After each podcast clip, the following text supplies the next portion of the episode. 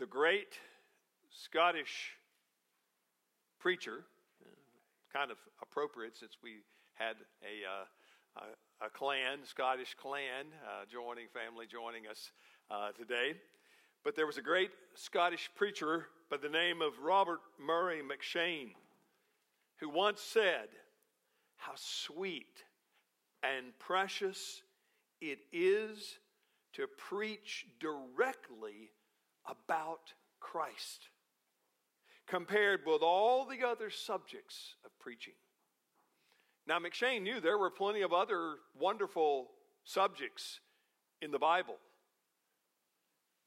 And a lot of the theology of the great Apostle Paul and a lot of ancient promises and all those things. But what M'Cheyne was saying here, the, the most sweet and savoring is to be able to look at Jesus together.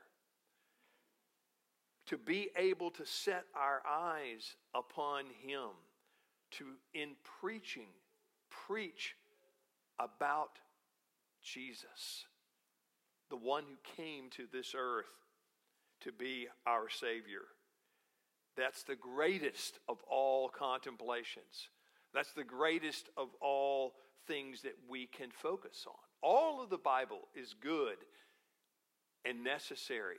And yet, when we cast our eyes and our faith upon Jesus, and that's what M'Cheyne was emphasizing, the sweetest of all that directly lead us to Christ and to his life, death, and resurrection. Well, this morning, as you can see, I'm beginning a new consecutive expository series in the book of Luke. In one of the what are called the synoptic gospels, Luke is one of those. And then, of course, the Gospel of John rounds that out, as we'll see. Think of it this way Luke is giving us a picture of Jesus using his lens, we hope in this series to see our great Savior more and more clearly than we've ever seen him before. Oh, yes, you probably read the Gospels, maybe all the Gospels Matthew, Mark, Luke, and John. These that give us a picture of the life and ministry and accomplishments of Jesus. And yet, when we, in this series, I hope we will do kind of a combination of what our motto is that's on our bulletin every week seeing Jesus together. We want to see Jesus together in the Gospel of Luke. That's what we're going to be doing for quite a while because, by the way, Luke is the most, between Acts and Luke, the Gospel of Luke, which he wrote both, it is the most words used in the New Testament. It is the largest books to combined of all the uh, New Testament. So let's begin. We're going to begin with our scripture reading, Luke chapter 1, verses 1 through 14. Inasmuch as many have undertaken to compile a narrative of the things that have been accomplished among us, just as those who from the beginning were eyewitnesses and ministers of the word have delivered them to us. It seemed good to me also, having followed all these things closely for some time past, to write an orderly account for you, most excellent Theophilus, that you may have certainty concerning the things you have been taught. That's Luke 1, verses 1 through 4. Now, today, as you can see, we're talking about the preface Normally, prefaces don't have a lot of important content. but this does. This preface tells us very, very important things. It's not just general introduction, but it tells us some very important aspects of what Luke is trying to do in writing this gospel. Now, as I said already, unlike Matthew, Mark, and John, Luke begins with this preface. The others, there's a maybe a short prologue, but this is a more detailed preface written in excellent Greek. Luke was a very, very capable Greek scholar, and he also had mastered a very, very important literary style that was very contemporary, that brought things into the present. He was using a style in writing the book of Luke that was not used by any of the other authors. You see, the Gospel of Luke, as we said, belongs to what we call the synoptic Gospels. Now, why do we say that? Well, because that's Matthew, Mark, and Luke. John, as I said, stands alone. It's not a synoptic gospel because though it has some of the same stories, John really gets much further off in his focus.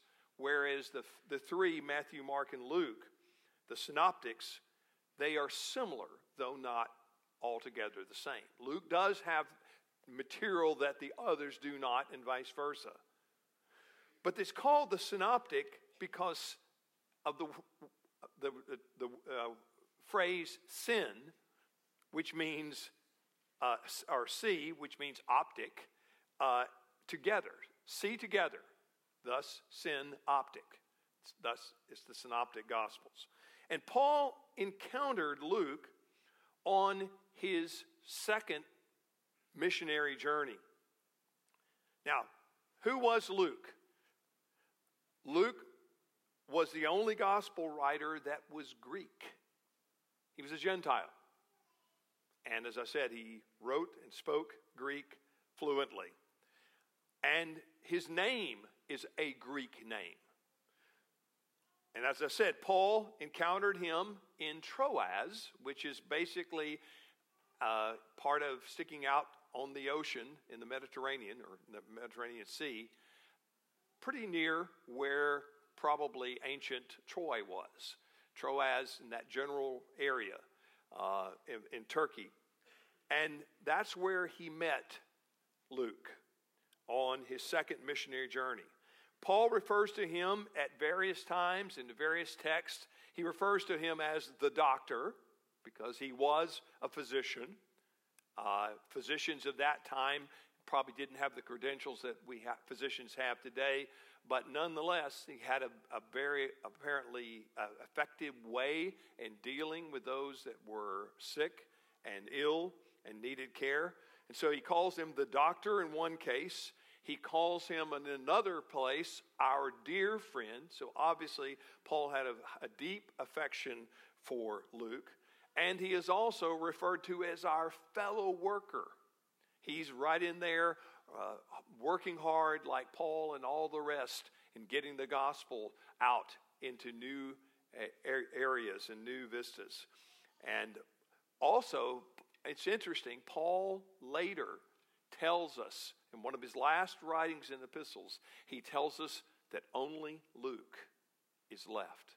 A lot of his compadres and, and helpers had through the years come and gone, and yet now, at the very end of his life, there's Luke is still with him. So obviously, Luke and Paul had a lot of conversations together. There were times they were divided and, and split, but they spent a lot of time together through the years. And Luke was there toward the end with the Apostle Paul. Now, as I said, we've already established that Luke was a physician, but do you know what else he was? He was a musician. Well, maybe not exactly in the sense that we think of that, like the choir or, or an ensemble or something like that. But he did write about a gospel that was full of singing. Just think of the first few chapters when we see the announcements the, of the angels visiting Mary and Elizabeth. They're called in, in Latin the Nunc Dimittis and the Magnificat and the Gloria. Those are, those are all things lifting up praise and worship and singing to God. Luke is the one, of course, that writes that part we love so much. You know, in the uh, the hark the herald angels sing. He, he that picture of the angels and singing glory to God in the highest and peace on earth with to whom God is pleased. So, gospel full of singing. Now, here's the outline for today. Luke's declaration, Luke's determination, and Luke's dedication. So there's a declaration, there is determination uh, conveyed here in the text, and there is a dedication. This is for someone. All right, let's look at that declaration. That's in verses 1 and 2. Now, up front, Luke tells us something very, very important about his gospel project, about this attempt to write another gospel. There were many writers before him, and he wanted to make sure that his audience grasped the important aspect of Jesus' mission on earth, on this earth. He wanted to make sure that they understood why Jesus came. Listen again to verse 1b. And he says, Inasmuch as many have undertaken to compile a narrative, and listen, here's the point, of the things that have been accomplished among us. A narrative, a story of, about the things that have been accomplished among us. Now, the ESV is a good translation. We use it. It's what's in your Pew Bible, it's what I read from, it's what's on the screens. Uh, and it's a good translation. But here the ESV falls a little bit short. It's better than the King James or some of the others. It gets closer when it uses the word accomplish. But that's not really even the word. That's really what Luke is conveying. What he's really driving at, a better rendering would be this it reached fulfillment among us.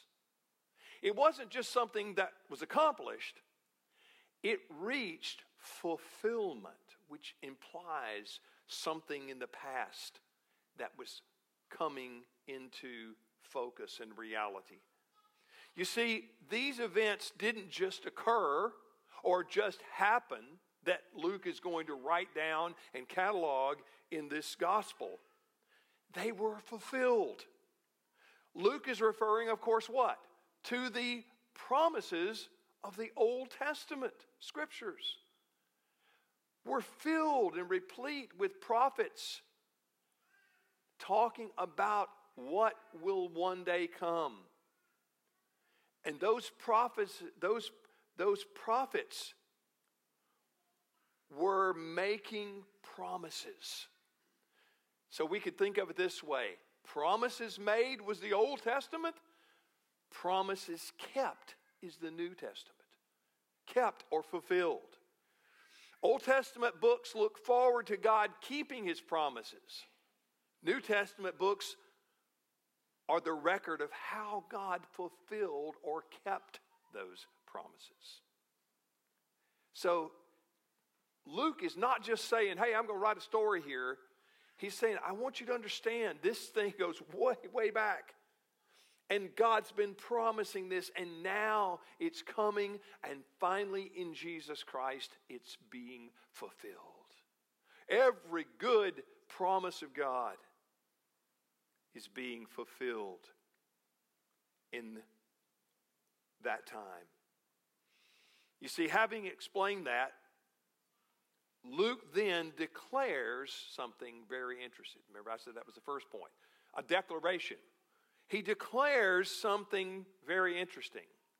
He says right up front that he is not an eyewitness of the stories that he's recording for his audience then and now. Back then, when he was writing it,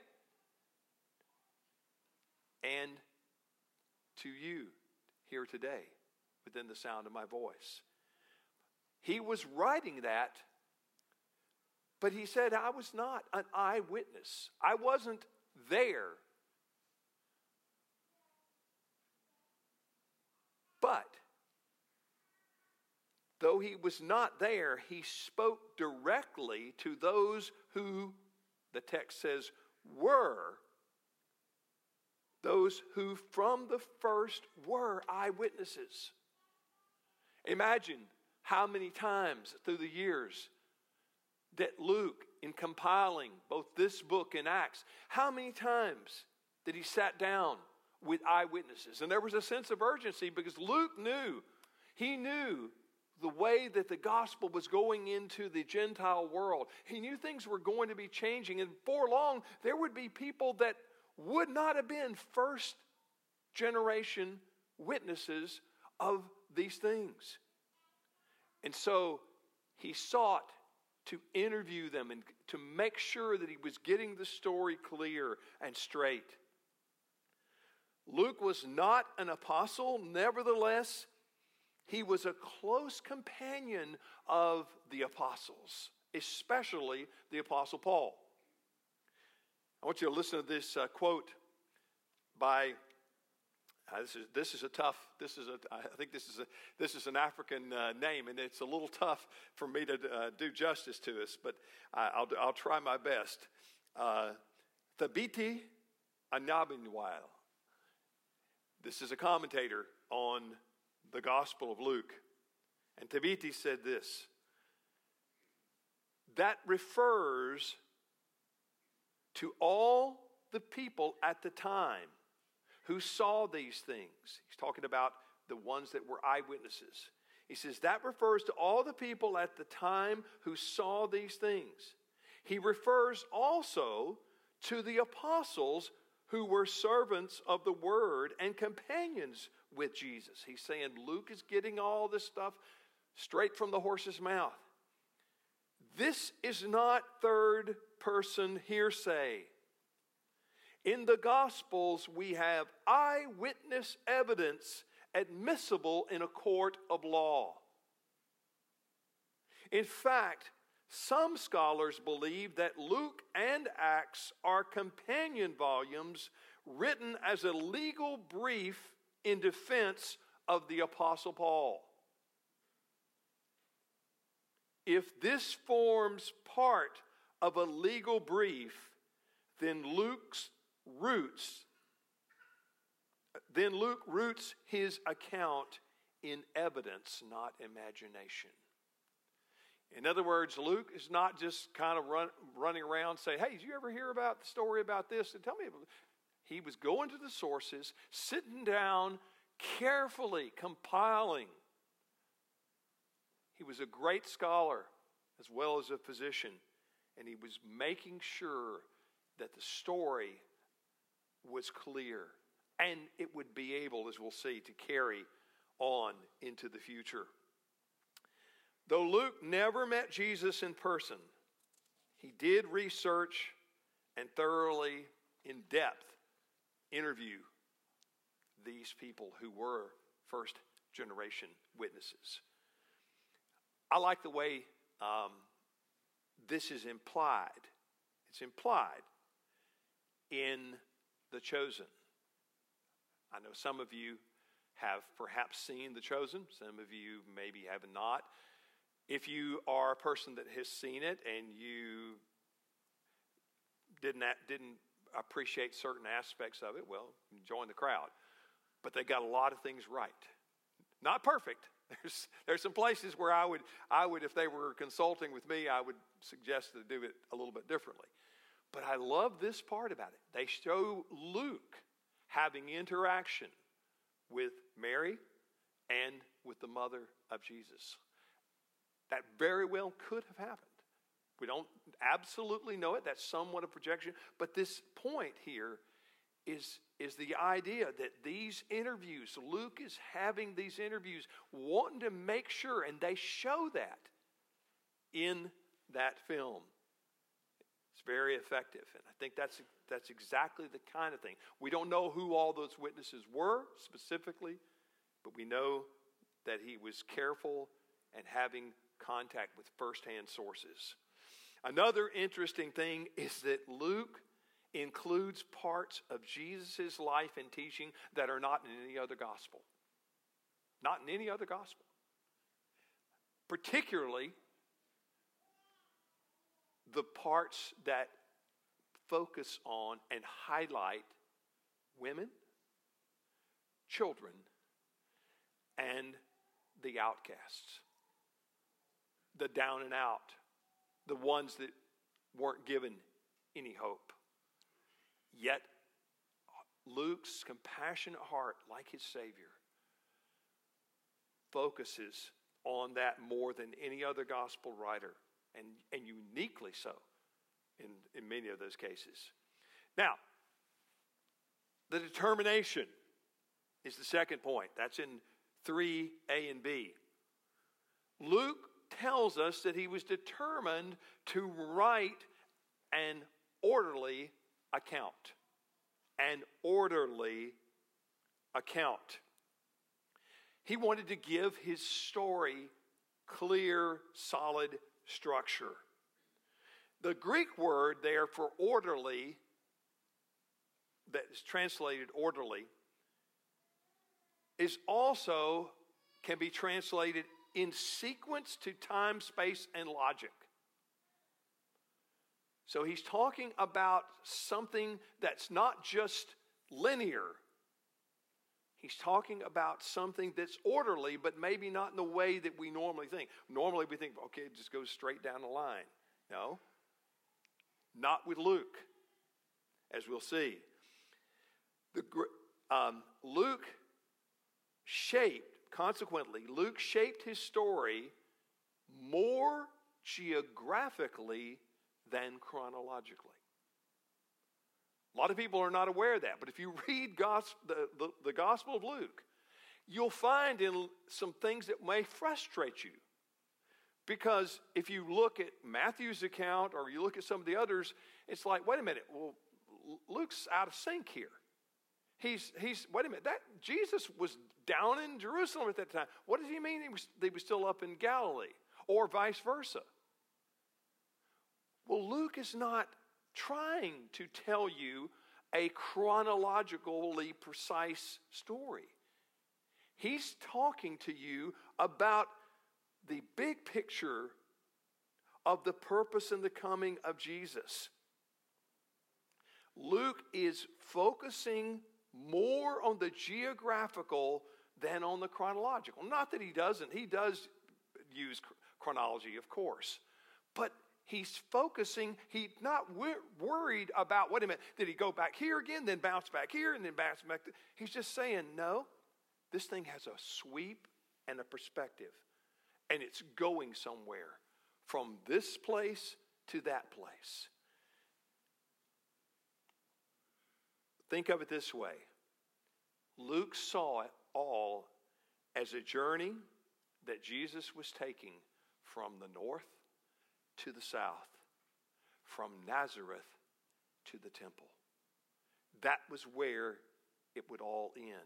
And he doesn't record for us the time when Jesus was in the temple and then went back up north again, or went out to another place, or in Samaria, or someplace like that, or even outside. No, he doesn't record that. He's got a beeline focus on getting Jesus to Jerusalem. He wants to make that abundantly clear. And so he's not as concerned about the pure chronology, but he is writing a very organized, orderly account chronologically. Luke wrote for these two purposes. First, to provide a concrete foundation for faith, for the faith of his audiences, then and now. Secondly, to present Jesus to unbelievers. Luke had a, a gospel passion to see people saved and come to Jesus. He presented, he, uh, he, Jesus uh, was, was focused on unbelievers and, and he wanted to prove, Luke wanted to prove that the God man who came was not only the Savior of the Jews, but the Savior of the Gentiles as well. The Savior of humanity, Jew and Gentile alike. Now, finally, the dedication. The dedication, what's that about? That's in, in the what you could call C4 or 4C, where uh, it's the very end of 3 and into beginning into the last line of the preface. The orderly, which let me read that again to you. Most excellent Theophilus, that's the C part, that you may have certainty concerning the things you have been. The orderly account that Jesus was, uh, that Luke was writing, was dedicated to a guy by the name of Theophilus.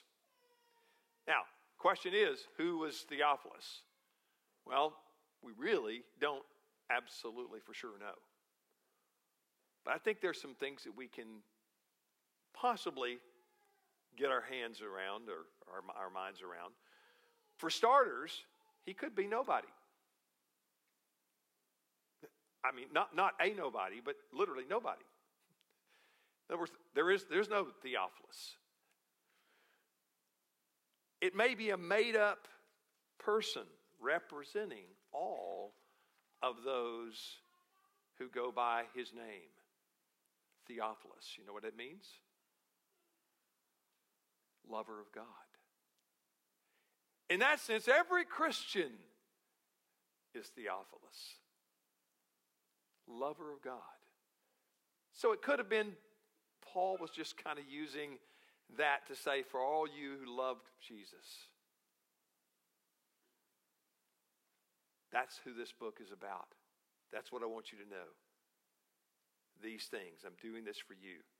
That could be the case. But, though we don't know, it's also quite likely that he may have been a Greek official this Theophilus guy that was maybe even involved in Paul's trial. Luke was there at that time. And maybe indeed he was trying to convince this civil official the name by the name of Theophilus and may have written much in order to try to either strengthen his faith or bring him to faith, telling the stories, and particularly the focus on the Apostle Paul. Obviously, he must have been pretty. Uh, if it was if it was a guy, a real person, he must have been very patient because obviously Luke wrote a very big gospel, the Gospel of Luke and Acts, and so again they may have both played together to strengthen or bring this guy Theophilus to faith. Now, whoever he was, Luke said, I want him, I want you to have a certainty concerning the things that have been taught to you. Luke was well aware that other faithful counts of the life of Jesus had been written. He knew that there were other good stories written accurately about the life of Jesus. But he had a concern. He had a concern that a version of the story of Jesus would need to have chops to go global and stay there. In other words, he, it would need to be strong enough, significantly powerful and compelling enough that it would go into the places that are new frontiers, uncharted territory, that gospel bringing. It would have to be historically substantial if it was going to make impact. And so he wanted to put together not only a story that was true, but that had proofs and evidence built right into it. He knew that the time would come. As we heard in Sunday school this morning, Paul warning against wolves that would come in and destroy the flock. He knew that false teachers, he knew that heresy would arise and threaten. And so he wanted to make sure that the accounts were airtight, were clear. There wasn't any way that somebody could say, well, I thought it meant this. He was being clear in order to have a grounded historical gospel with power.